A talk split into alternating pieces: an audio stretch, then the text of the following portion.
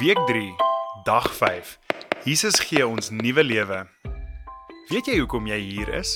Geniet jy jou lewe en is daar meer in die lewe? Ek ken die antwoord tot die lewe. Bly ingeskakel om meer uit te vind. Hallo, ek is Rianka. En ek is Juan. Om te verstaan wie jy is en wat jou doel is van jou lewe, is baie belangrik.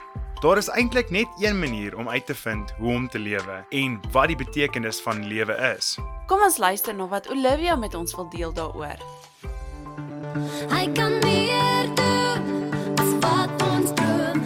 Hy kan meer doen. Ons kan ons lewe leef deur nie die onbelangrike dinge te volg nie, maar die dinge wat saak maak en vir altyd is. Dit beteken om te lewe tot God se eer en heerlikheid. Hierdie tipe lewe het 'n impak, nie net vir ons nie, maar vir almal rondom ons. Wanneer Jesus na homself verwys as die weg, die waarheid en die lewe, gee hy vir ons 'n beter manier om deur hom ons lewens te leef. Hy wys vir ons dat wanneer ons hom volg in geloof, hy ons sal lei na 'n meer betekenisvolle lewe wat ons nie op ons eie sou vind nie.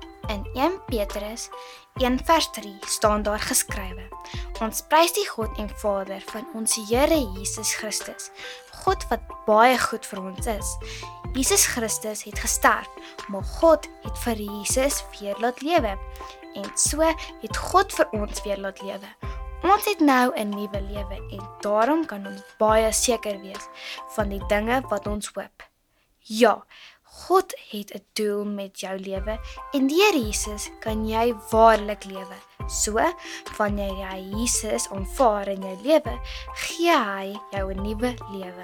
God ken al die detail van jou lewe en hy het die perfekte plan vir jou. Jesus is deel van God se plan vir jou lewe. Sê dankie vir God vir die nuwe lewe wat hy vir jou gee deur Jesus.